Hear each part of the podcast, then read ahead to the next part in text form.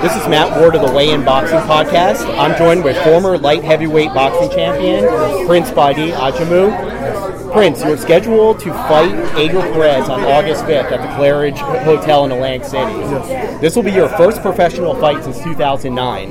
What made you decide to return to boxing? Well, I never really left boxing when you think about the things that I did when I wasn't doing it in front of people, which was helping people get ready for fights. Excuse me, I'm just going to grab my Uh-huh. Namely, Derek Webster.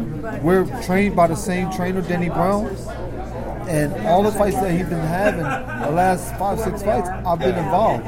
So with that being the case, I've never been out of the loop of working and doing stuff. But he always kept asking me, he said, yo, you're doing all this helping me, looking like a world beater on me. When are you going to get in there and fight again? I said, I am, man. It's just that I'm taking care of all my personal stuff first to get that in order so that I can free up a lot of my time so I can devote it to being the best I can be. Awesome.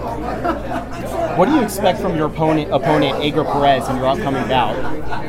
I expect this guy to come bombing away at me because it's, it's an opportunity for him to fight somebody that has somewhat of a name. Right. You know what I'm saying? It's like a, it's a grand opportunity for him, uh, knowing that he, I don't know who he's fought, but knowing that I have been on the mainstream.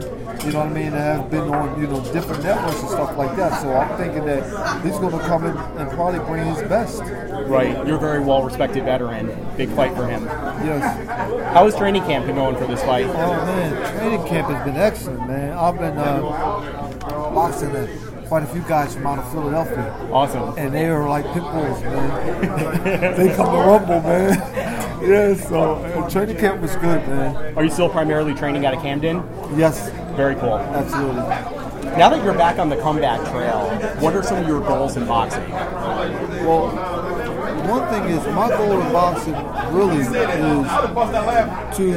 win a championship again. Mm-hmm. Because in honor to Jersey Joe Walcott, I'll be I'll, I'll will break his record as Camden's oldest champion in the Camden's illustrious history of boxing. Right, right. So that's one of my goals. And the other goal of mine is just as big as that, probably bigger, is to continue to bring the awareness to the world about the child abduction.